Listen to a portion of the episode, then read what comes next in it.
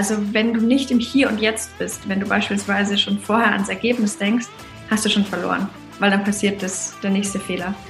Und in dem hohen Niveau, wo wir reiten, äh, brauchen wir eine hundertprozentige Körperkontrolle und damit sage ich auch eine hundertprozentige Gedankenkontrolle, was heißt eigentlich nichts zu denken, außer im Hier und Jetzt zu sein.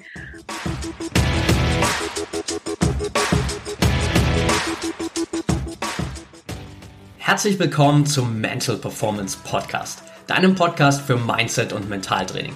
Mein Name ist Patrick Thiele und als Mentaltrainer helfe ich Profisportlern dabei, die bestmöglichen Ergebnisse zu erzielen, ohne dabei an ihren mentalen Blockaden zu scheitern. Getreu dem Motto Making the Best Even Better bekommst du hier im Podcast jede Woche mentale Erfolgsstrategien für deine Top-Performance. Let's go!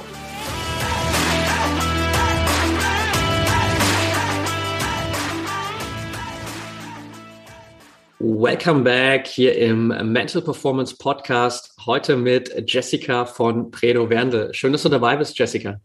Freut mich auch.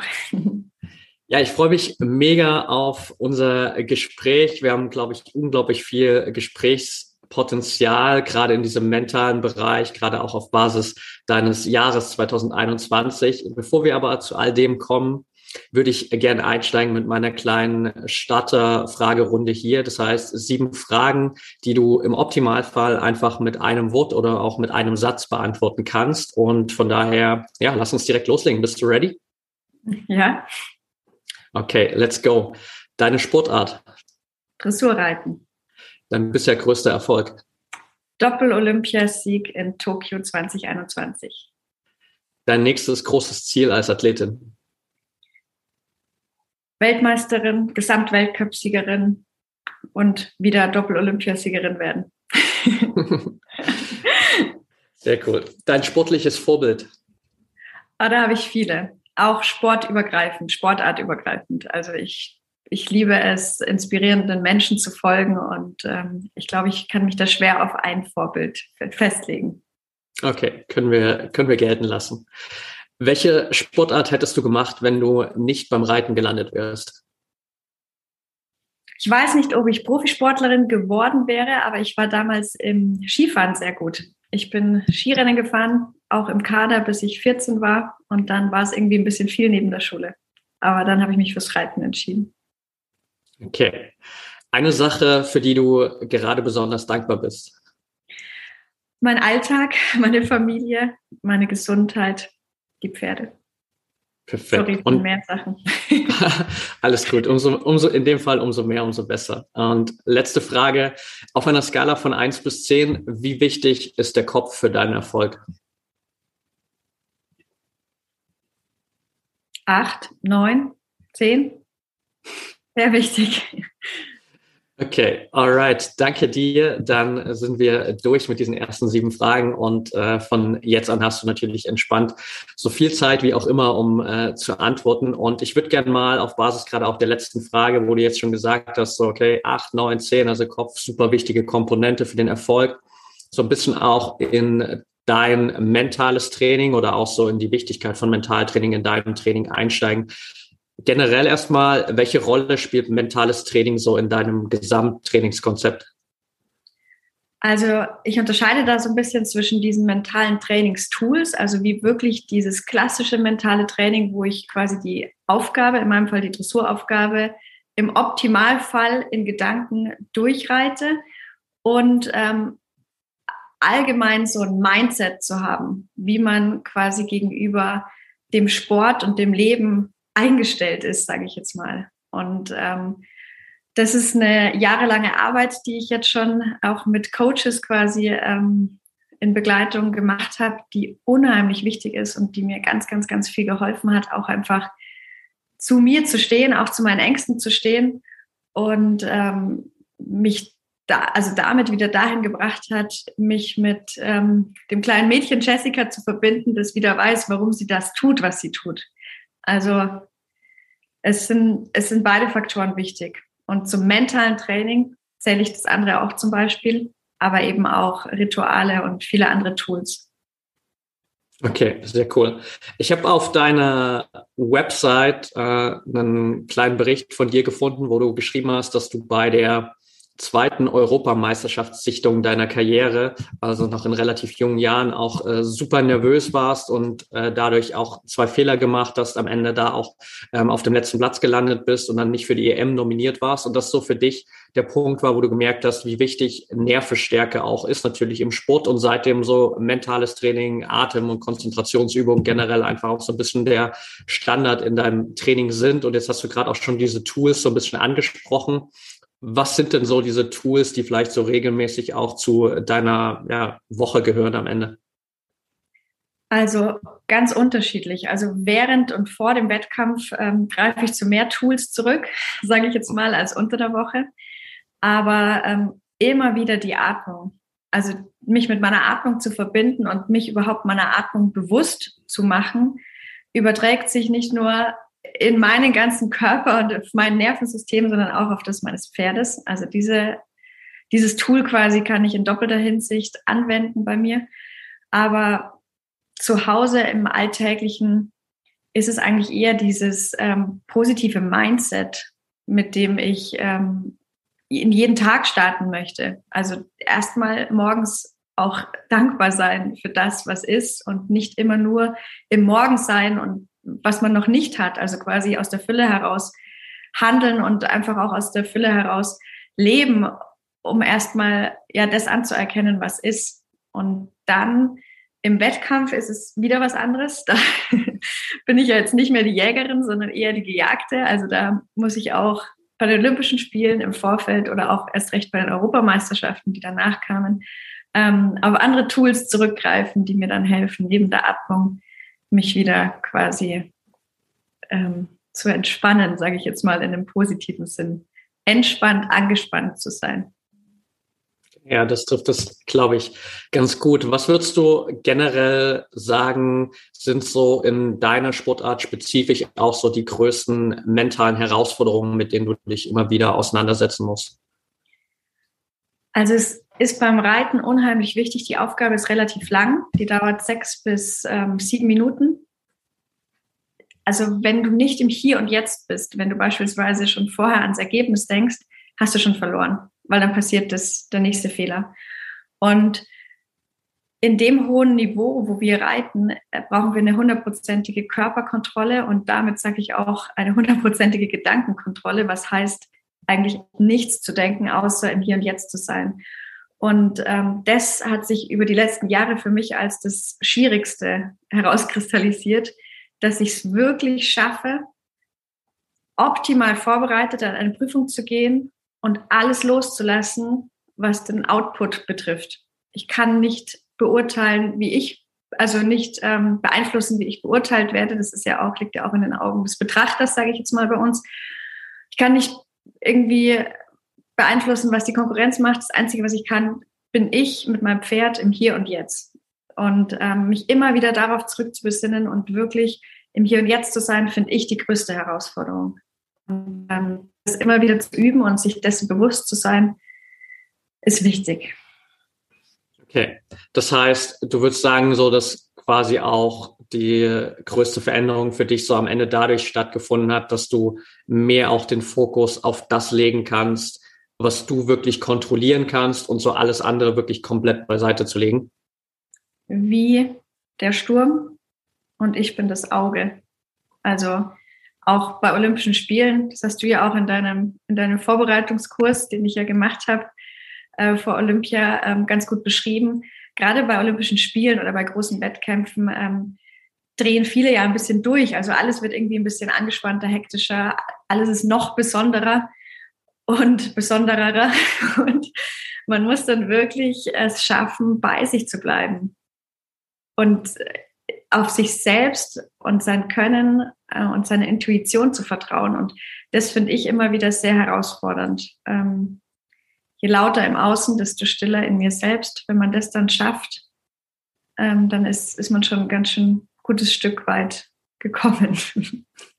Absolut, ja. Jetzt hast du gerade natürlich schon so ein bisschen auch die, die Olympia-Vorbereitung angesprochen und auch äh, das, das Trainingsprogramm, was du gemacht hast. Ich habe es gerade in unserem Vorgespräch schon gesagt für die Zuhörer, ähm, dass es für mich tatsächlich Monate gedauert hat, bis ich überhaupt realisiert hatte, dass du sozusagen als äh, Nutzerin des Trainingsprogramms auch am Ende Olympiasiegerin geworden bist, weil ich das wahrgenommen habe in dem Moment, wo du dir das Programm geholt hast. Ich dachte so, hey cool, Jessica ist auch dabei. Und dann habe ich natürlich auch mitbekommen, dass du Olympiasiegerin geworden bist. Aber dann hat es, glaube ich, noch mal drei Monate gedauert, bis ich überhaupt wieder diese Verbindung hatte aus diesen zwei Komponenten. Nimm uns da vielleicht generell noch mal so ein bisschen äh, mit, äh, weil ich glaube, dass natürlich so eine Vorbereitung auf Olympische Spiele noch mal was anderes ist als äh, vielleicht auf eine deutsche Meisterschaft, zumindest ähm, wahrscheinlich, äh, weil gerade wenn man das das erste Mal erlebt. Wie hast du dich auf die Olympischen Spiele in Tokio vorbereitet?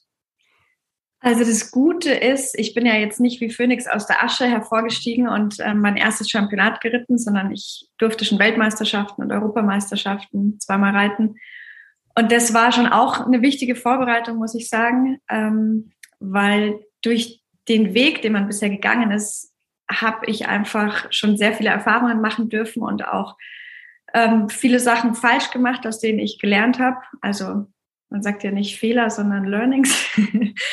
und das hat mir geholfen. Es ist auch ein jahrelanger Prozess, ähm, zu lernen, zu seinen Ängsten zu stehen das war für mich so ein richtiger Icebreaker, dass ich ähm, aufgehört habe, meine Ängste wegzudrücken, sondern dass ich gesagt habe, ja, ich habe Angst ähm, zu versagen, ich habe Angst, es nicht auf den Punkt äh, zu schaffen und zu performen.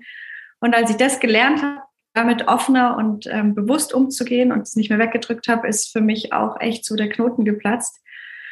Und konkret für Olympia habe ich mir unter anderem eben dein Programm reingezogen, was ich richtig gut fand. Gleich am Anfang hast du, glaube ich, gesagt, in dem ersten oder zweiten Teil, wie wichtig es ist, jetzt nicht zu glauben, hey, dabei sein ist alles, sondern jetzt geht es ja darum, das zu zeigen, was man die letzten fünf Jahre ähm, vorbereitet hat, was man gelernt hat. Und man möchte dann ja auch die optimale, bestmögliche Leistung bringen. Und ähm, ein cooles Tool daraus war auch für mich in Vorbereitung für Tokio, diese Ziele zu, ähm, aufzuschreiben, diese Optimalziel, Maximalziel, Minimalziel. Das habe ich dann für mich definiert. Und das wiederum haben wir dann in deinem System da quasi heruntergebrochen auf die Handlungsziele. Und dann wiederum überlegt man halt genau, weil die, die Ziele am Ende kann ich ja nicht beeinflussen, aber die bedingen quasi die Handlungsziele. Und dann kann ich halt konkret für mich Handlungsziele ähm, definieren, was ich tun kann, dass ich meine, mein Optimal- oder Maximalziel erreichen kann. Und da habe ich immer schon so ein paar coole Tricks und Tipps draus gezogen. Sehr wichtig für mich war auch, weil du es gerade angesprochen hast, mit deutscher Meisterschaft im Vergleich zu Olympia.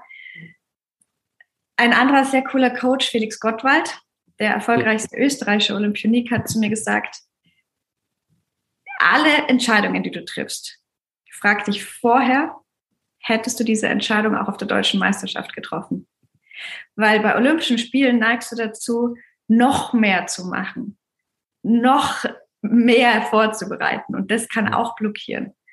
Und ähm, das hat mir in zweierlei Hinsicht geholfen. Zum einen, dass ich mich wirklich immer gefragt habe, ja, hätte ich das jetzt auf der Deutschen auch gemacht oder ist das jetzt was, wo ich vielleicht wieder einen Ticken zu viel mache, um alles zu kontrollieren, sage ich jetzt mal. Und mein Pferd, der Lehrer, kennt den Unterschied nicht zur deutschen Meisterschaft. Also warum sollte ich einen Unterschied machen? Und sie wird ihr Bestes geben wollen und mehr als mein Bestes kann ich auch nicht tun. Und das hat mir auch persönlich immer wieder geholfen, dass ich immer wieder gesagt habe, ich kann nicht mehr tun als mein Bestes geben. Mega gut. Also ich glaube, gerade dieser letzte Punkt ist für viele auch nochmal super wertvoll, weil da geht es jetzt auch, glaube ich, gar nicht darum, ist das der Switch von deutschen Meisterschaften auf Olympia oder ist das äh, der Switch, dass ich generell das erste Mal bei einer deutschen Meisterschaft dabei bin, das erste Mal bei einer Europameisterschaft, was auch immer wir tendieren halt dazu, dann so was ganz Besonderes daraus zu machen und äh, versuchen da irgendwie vielleicht auch ganz viele neue Dinge zu integrieren oder wir glauben, wir müssen irgendwas komplett anders machen. Aber wenn man es halt mal runterbricht und du hast es gerade auch so schön mit äh, der Lehrer sozusagen verglichen, geht es halt genau darum, dass du einfach nur deine Dressur ablieferst, deine Performance, egal ob das eine deutsche Meisterschaft ist, egal ob das am Ende eine Trainingseinheit ist oder ob das äh, ein Olympiafinale ist. Klar hängen da irgendwo diese fünf Ringe rum und irgendwie ist es natürlich schon was anderes. Man merkt vielleicht, dass es was anderes, aber von dem, was du grundsätzlich zu tun hast, ist es halt eins zu eins das, was du am Ende immer machst letztendlich. Ich habe das auch bewusst oder unbewusst überhaupt nicht realisiert oder realisieren wollen, was für einen anderen Stellenwert die Olympische, Olympischen Spielen in den Medien haben. Mhm. Also mir war überhaupt nicht bewusst, aber du machst dir halt vorher auch eine Gedanken, was da für eine Welle auf dich zurollt an Interesse, sage ich jetzt mal. Und plötzlich kennt dich jeder im Supermarkt oder wenn du zur Bank gehst, oder? Das war mir alles nicht bewusst. Also ich habe mir natürlich auch keine Gedanken darüber gemacht, aber da habe ich dann auch gemerkt, dass es für die Gesellschaft einen komplett anderen Stellenwert hat als eine Weltmeisterschaft. Obwohl es eigentlich nicht schwerer ist. Aber der mediale Druck, wenn man so möchte, ist vielleicht größer, weil es einfach eine höhere Aufmerksamkeit hat. Ja, auf jeden Fall. Klar, das, was natürlich so nach außen hin passiert, ist nochmal immens größer. Und äh, das merkt man vielleicht dann erst später, wenn man halt wirklich äh, so extrem erfolgreich war, wie du es jetzt warst bei den letzten Spielen. Und lass uns da auch nochmal so ein klein bisschen reingehen, weil mich würde auf jeden Fall mal auch interessieren, wie du dich so unmittelbar vor den Wettkämpfen gefühlt hast, beziehungsweise Hast du für dich auch einen Unterschied wahrgenommen, so zwischen Tag eins dem Teamwettkampf, und Tag zwei wo es nur um dich ging? Also am anstrengendsten fand ich die erste und die letzte von drei Prüfungen. Die erste Prüfung war quasi nur die Qualifikation für den Einzelwettbewerb und die Qualifikation für uns Mannschaften, dass wir als Mannschaft um Medaillen reiten dürfen. Mhm. Das fand ich wahnsinnig anstrengend, weil ich erste deutsche Starterin war, am ersten von zwei Tagen. Das wurde so zugelost. Und ich wollte halt einfach eine richtig gute Visitenkarte abgeben, weil das ist quasi so der erste Eindruck und du hast keine zweite Chance für den ersten Eindruck. Und der ist mir halt zum Glück mega gut gelungen. Aber die zweite Prüfung war dann ehrlich gesagt am entspanntesten, weil meine beiden, da war ich dann die letzte vom deutschen Team und meine beiden Teamkolleginnen Kolleginnen Isabel und Dorothee haben so gut vorgelegt, dass ich ehrlich gesagt eine Prozentzahl erreichen musste, die, da hätte ich, glaube ich, vier, fünf Fehler machen dürfen. Also da war der Druck einfach nicht so hoch, weil also die Messlatte dank den Damen ein bisschen weiter runtergesetzt wurde. Ja, und am letzten Tag ähm, rückblickend muss ich sagen, ich habe es mir zum Glück nicht eingeredet, dass es die einzige Chance ist, im Hier und Jetzt das zu schaffen. Sondern auch da habe ich immer wieder, der Lehrer macht keinen Unterschied, ich mache keinen Unterschied. Also das hat mir eigentlich immer wieder geholfen. Und ich habe mir auch immer wieder gesagt, es muss nicht perfekt sein. Und das ist was Komisches eigentlich, aber das hat mir wahnsinnig viel geholfen weil das hat so eine gewisse Leichtigkeit reingebracht und genau dadurch war es am Ende perfekt. Ich habe mir selber dann bewusst den Druck genommen, von dieser Perfektion wegzukommen, weil wann schafft man denn schon in seinem Leben einen perfekten Ritt? Aber rückblickend, wenn ich das Video anschaue, es war nahezu perfekt. Also ich, ich hätte jetzt nicht nochmal einreiten können und es besser machen können. Und, und das ist halt schon richtig geil, Entschuldigung für den Ausdruck, wenn man das schafft, bei den ersten Olympischen Spielen halt auch so, so eine Hammer-Performance dann, dann zu schaffen. Aber dafür haben mir wiederum auch krass diese Rituale geholfen. Also das habe ich schon immer, schon über viele Jahre, dass spätestens zwei Stunden vorm Aufsteigen flechte ich selber die Mähne von meinem Pferd ein. Also ich, ich baue nochmal so eine ganz intensive Verbindung zu meinem Pferd auf. Ich ziehe mich zurück, mache Atemübungen, mache eine Meditation. Am liebsten die liebevolle Güte-Meditation. Das habe ich so ein bisschen neu entdeckt, die ist ja sehr bekannt. Und ähm, wenn dann die Angst hochsteigt, also wirklich die Angst, es nicht zu schaffen, ähm, dann habe ich für mich diese Emotional Freedom Technik, dieses Tabbing mhm. auch entdeckt, was auch geholfen hat. Und ähm, auch dann wirklich mich vor den Spiegel zu stellen und mir gut zuzureden und mir auch zu sagen, dass ich mich liebe, egal wie es ausgeht. Und das sind so Tools, die, die sind ziemlich krass, aber für mich persönlich ähm, sehr, sehr, sehr wertvoll. Absolut. Und äh, ich meine, das sind genau halt auch die, die Schritte, die dir halt helfen, so wirklich diese Herausforderungen auch, auch loszulassen. Und das ist vielleicht was, was nur ein ganz kleiner Prozentsatz äh, der Athleten und Athletinnen macht oder vielleicht auch niemand anderes in der Art und Weise so, aber es macht halt für dich dann den Unterschied, weil du merkst, okay, das ist genau das, was ich brauche, das ist das, was mir, was mir gut tut. Und äh, das hast du ja auch vorher schon angesprochen, so dieser Prozess der letzten Jahre, den du für dich selbst auch gegangen bist, herauszufinden, okay, wie kann ich besser mit gewissen Challenges umgehen, was brauche ich da einfach, um für mich auch so genau in diese ja, entspannte Anspannung, wie du es für uns genannt hast, reinzukommen von einem Wettkampf und äh, das halt quasi sich mit Ritualen so zusammenzubauen, ist letztendlich ja auch der Schlüssel, der jeden irgendwie dahin bringt, äh, das auch wirklich umsetzen zu können. Voll.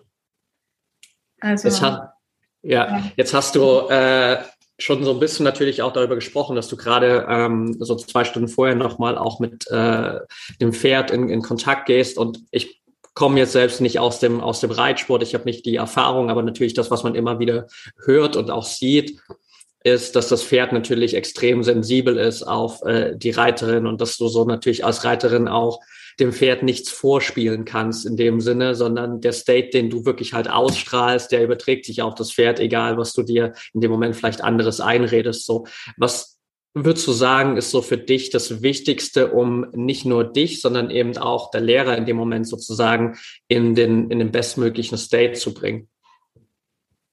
Ähm, also dieses Vertrauen spielt da einfach eine unglaublich große Rolle und dieses Vertrauen, das bilde ich ja nicht zwei Stunden vorher, sondern das bilde ich ja über Jahre mit dem Pferd und die, die ich sage immer, sie, sie lässt ihr Herz für mich dann auf diesem Platz, weil die ist so ehrgeizig. Aber diesen Ehrgeiz, diesen positiven Ehrgeiz entwickelt die einfach durch die Freude, die wir miteinander haben im Training. Und das ist auch ein wichtiges Stichpunkt, ein wichtiges Stichwort, weil ähm, das hat mir auch immer geholfen, dass ich mich mit dieser Freude und dieser kindlichen Begeisterung dann in dem Moment wieder verbinde. Und wenn ich Begeisterung habe für etwas, ähm, was ich liebe, dann überträgt sich das auch auf mein Pferd. Also ich kann quasi mein Pferd schlecht von dem begeistern, was wir zusammen machen, wenn ich es nicht spüre. Also auch wie du gerade gesagt hast, es reicht nicht, es zu denken, sondern du musst es fühlen. Es reicht nicht, sich einzureden, dass man keine Angst hat, sondern man muss es dann auch spüren. Und dieses Gefühl, das überträgt sich halt extrem aufs Pferd. Und ich habe dann, als ich dann diese Angst quasi loslassen konnte und wieder in die Vorfreude gegangen bin, glaube ich, sehr gut diese Freude auf dieses Pferd übertragen können. Mhm. Und dann hatte die auch da richtig Bock drauf.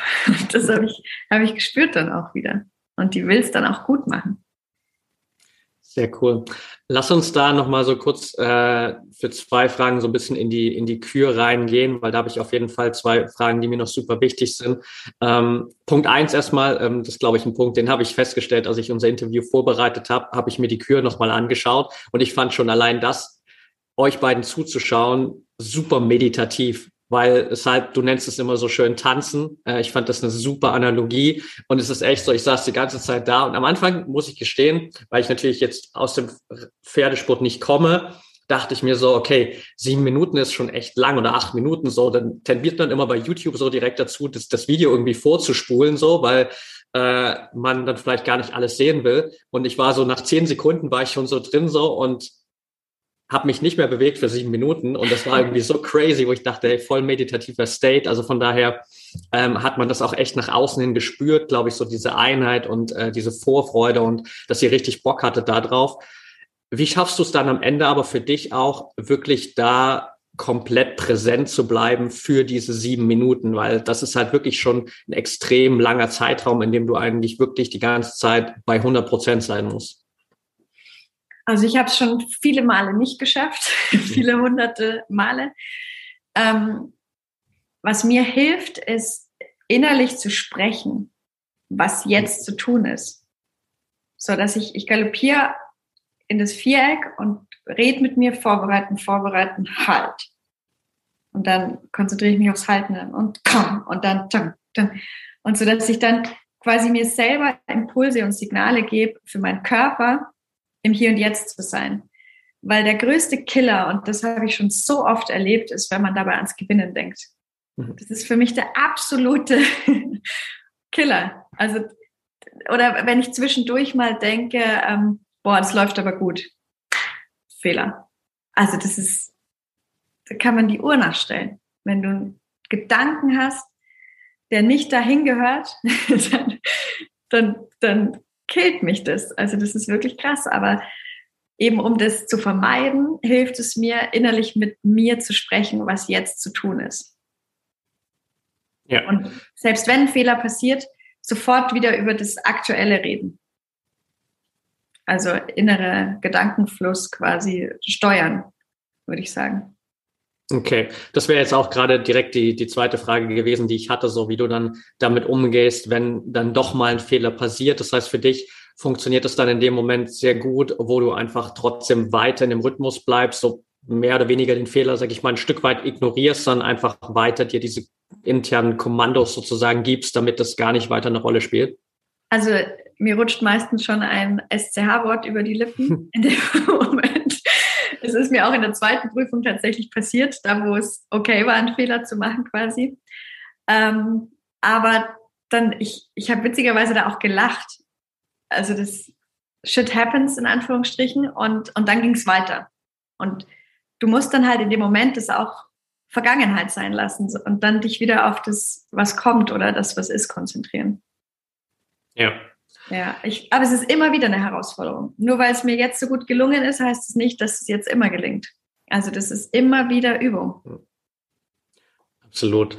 Jetzt gab es ja natürlich sozusagen am Ende, gerade jetzt bei der äh, zweiten Olympischen Kür, glaube ich, noch so zwei prägnante äh, Momente für dich. So einerseits der Moment, nachdem du deine eigene Kür beendet hattest und wusstest, hey, das war einfach verdammt gut. Äh, und das war, war eine richtig krasse Benchmark, die erstmal jemand äh, toppen muss.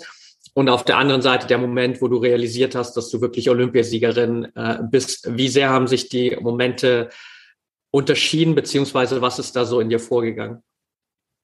Also in dem ersten Moment äh, war es einfach nur Freude und Erleichterung, ähm, aber auch Unsicherheit, weil ich ja auch nicht wusste, was kommt noch. Ich war die erste in unserer Gruppe, also nach mir waren noch vier Starter, die vier besten neben mir des Vortages.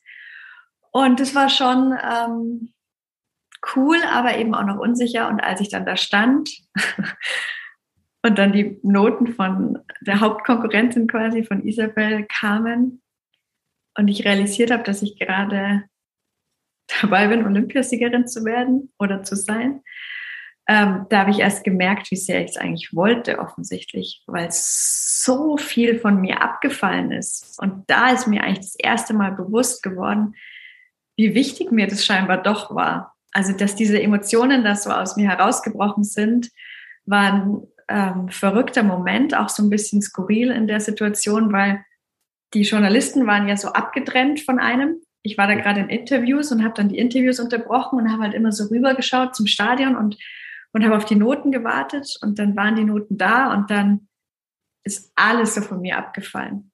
Aber niemand war da.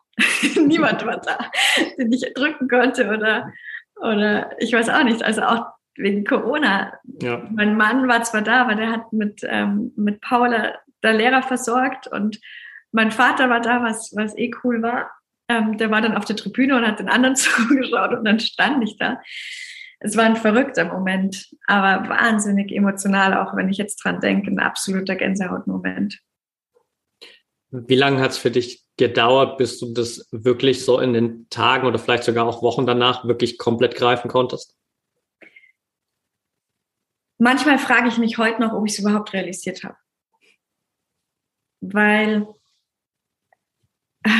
mein Coach, mit dem ich auch schon lange arbeite, der Holger Fischer, der hat zu mir gesagt, hey, manchmal habe ich das Gefühl, du bist einfach auf einem Turnier gewesen und du machst einfach ganz normal weiter. und irgendwie ist es auch gut so. Also irgendwie ist es auch gut so, dass ich so bin, weil das Wesentliche in meinem Leben hat sich ja zum Glück nicht verändert. Und ich war wirklich froh um jeden Tag, wo ich keinen Zusatztermin hatte, wo ich einfach nur Profisportlerin und Mama sein durfte, ohne zusätzliche Interviews. Und ähm, die Tage waren hart erkämpft im letzten Jahr danach.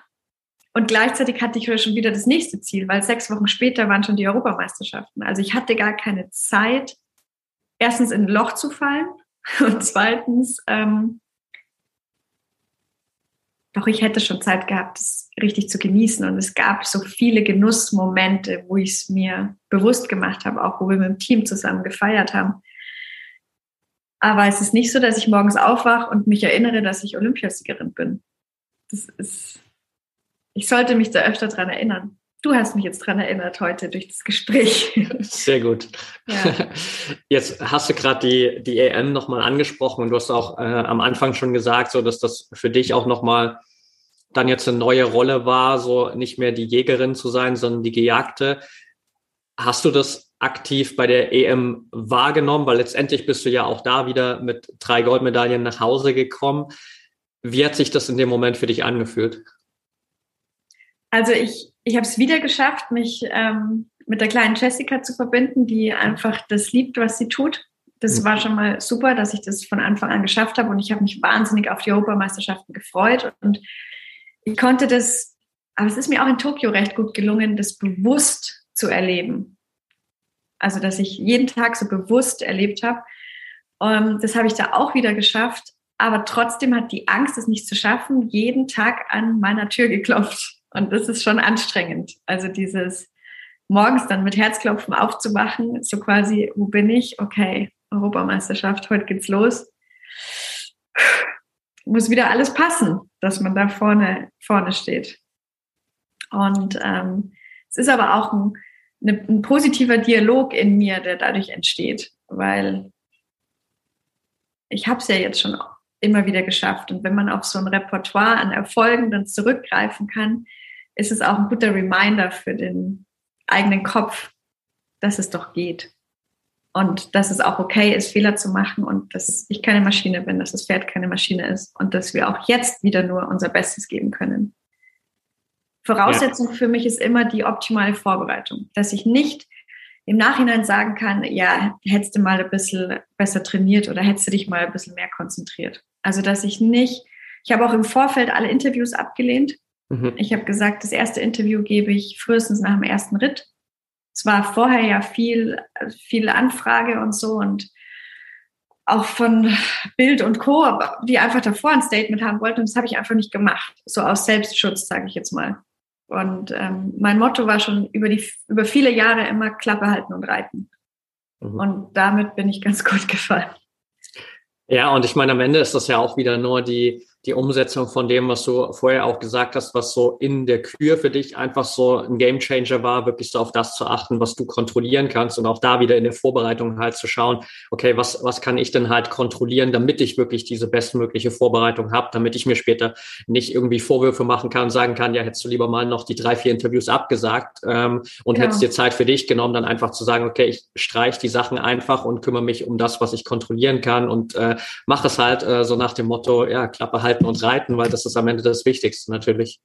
Ja, also das ist für mich ähm, ganz wichtig und für mich war das ein Segen, dass gleich die Europameisterschaft kam, dass es jetzt nicht so lange wieder dauert, mhm. dass ich einen großen Wettkampf habe ähm, nach den Olympischen Spielen. Also gleich wieder ins Üben zu gehen, gleich wieder in die Präsenz. Das, das ja. ist sehr wertvoll. Ich habe mir im äh, Vorfeld äh, für unser Interview hier natürlich auch noch so ein paar Interviews von dir angeschaut aus den letzten Wochen und Monaten. Und gefühlt hatte ich, glaube ich, äh, auch in jedem Interview jeder gefragt, so, hey, ja, äh, was kann denn jetzt noch kommen? So, jetzt hattest du ja schon dein erfolgreichstes Jahr der Karriere und äh, du hast eigentlich in allen Interviews immer gesagt, so, nee, ich glaube nicht so, das war erst der Anfang so und äh, da kommt noch ganz viel. Was gibt dir gerade so die, die Confidence, da so positiv in die Zukunft zu schauen? Ich bin für eine Reiterin immer noch jung. Ich ähm, werde ja durch die Erfahrungen, die ich sammle mit den unterschiedlichsten Pferden, hoffentlich immer besser in dem, was ich tue. Ich ähm, liebe nach wie vor das, was ich tue. Also an Motivation mangelt es nicht, einfach mit Pferden zu arbeiten, Pferde ausbilden zu dürfen. Und neben der Lehrer trainiere ich ja fünf weitere Pferde, die alle jünger sind als sie, die ich ähm, in den großen Sport bringen möchte. Wie viele es dann wirklich auf das Niveau von der Lehrer schaffen, weiß ich nicht. Aber der ein oder andere, der, der könnte schon auch so gut werden. Und ähm, das motiviert mich natürlich weiterzumachen. Und ja, so die nächsten zehn Jahre würde ich schon gerne noch Gas geben. Sehr cool. Ja, da liegen auf jeden Fall mal noch äh, Minimum zwei Olympische Spiele drin. Von daher äh, schauen wir mal, was da noch geht, beziehungsweise äh, drücken dir natürlich auch weiterhin die Daumen. Und Ich habe eine letzte Frage noch für dich, so die ich all meinen Interviewgästen immer stelle, weil letztendlich geht es im Sport natürlich um Erfolge. So, das ist äh, das, woran jeder nach außen hin zumindest erstmal gemessen wird und äh, trotzdem bedeutet Erfolg natürlich für jeden irgendwas anderes im Detail letztendlich. Was bedeutet Erfolg für dich, Jessica? Gute Frage. Hätte ich mich vorbereiten müssen. Nein, aber so vom Herzen raus. Erfolg ist für mich etwas, wenn ich etwas tue, was mich erfüllt. Und Erfolg ist für mich eigentlich nur die Bestätigung, dass ich mit dem, was ich tue, auf dem richtigen Weg bin. Und ähm, Erfolge sind für mich irgendwie so, es ist nicht das, also das Benzin, was mich antreibt, ist der Alltag, weil mich der schon so erfüllt. Viele, glaube ich, brauchen diese Erfolge, um motiviert zu bleiben. Aber es wäre auch gelogen, wenn, ich, wenn ich sagen würde, ich brauche es gar nicht, um mich zu motivieren. Aber ich, ich liebe diese Turniere, um was zu haben, wo ich hinarbeiten kann. Und die Erfolge, die pushen mich halt noch mehr und bestätigen mich noch mehr in dem, was ich tue. Also die Erfolge sind für mich eigentlich schön, motivierend und gleichzeitig sind sie auch so schnell weg, wie sie kommen. Also ich, ich finde, wenn ich so einen Riesenerfolg, also ich hatte mal so einen ganz großen Weltcup-Erfolg und zwei Stunden später war ich auf dem Heimweg und keinen interessiert es mehr. Also ich war dann so im Zug gesessen und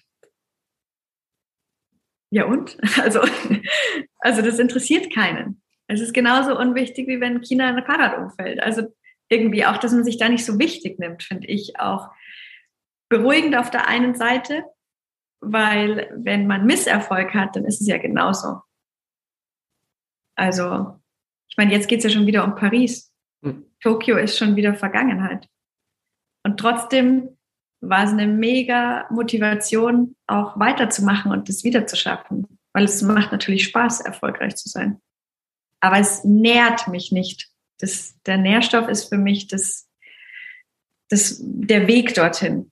Das ist eigentlich das richtige, der richtige Ausdruck wie ich erfolgreich bin. Und da habe ich einen sehr coolen und sehr positiven Weg gefunden, mit den Pferden zu kommunizieren, dass es uns allen Spaß macht. Alright, danke dir. Und ja, last but not least, äh, für all die Zuhörer, die gern so ein bisschen deinen Weg verfolgen wollen, was sind die besten Optionen, um bei dir up to date zu bleiben? Instagram und Facebook. Wahrscheinlich, ja. Und auf YouTube findet man, glaube ich, auch ganz schön viel. Viele alte Sachen auch. Okay, alright. Dann packe ich das auf jeden Fall in die Show Notes. Und ja, dann bedanke ich mich auf jeden Fall mega für deine Zeit hier, Jessica, und vor allem auch für deine Offenheit und die Inhalte. Also ich glaube, rein von meinem ersten Gefühl her war das, glaube ich, hier eins der tiefsten und offensten Interviews, das wir bisher hier hatten im Mental Performance Podcast, weil du einfach wirklich das geteilt hast, was dich beschäftigt hast, weil du super viele Insights geteilt hast. Und das ist nicht selbstverständlich. Von daher vielen, vielen Dank dafür, dass du das auch einfach so weitergibst, weil ich glaube, dass unglaublich viele Zuhörer davon profitieren können. Und dementsprechend, ja, fettes Dankeschön an dich. Gerne. Hat Spaß gemacht. Alles klar, dann dir noch eine schöne Woche. Wir hören uns und bis ganz bald. Mach's gut. Ciao.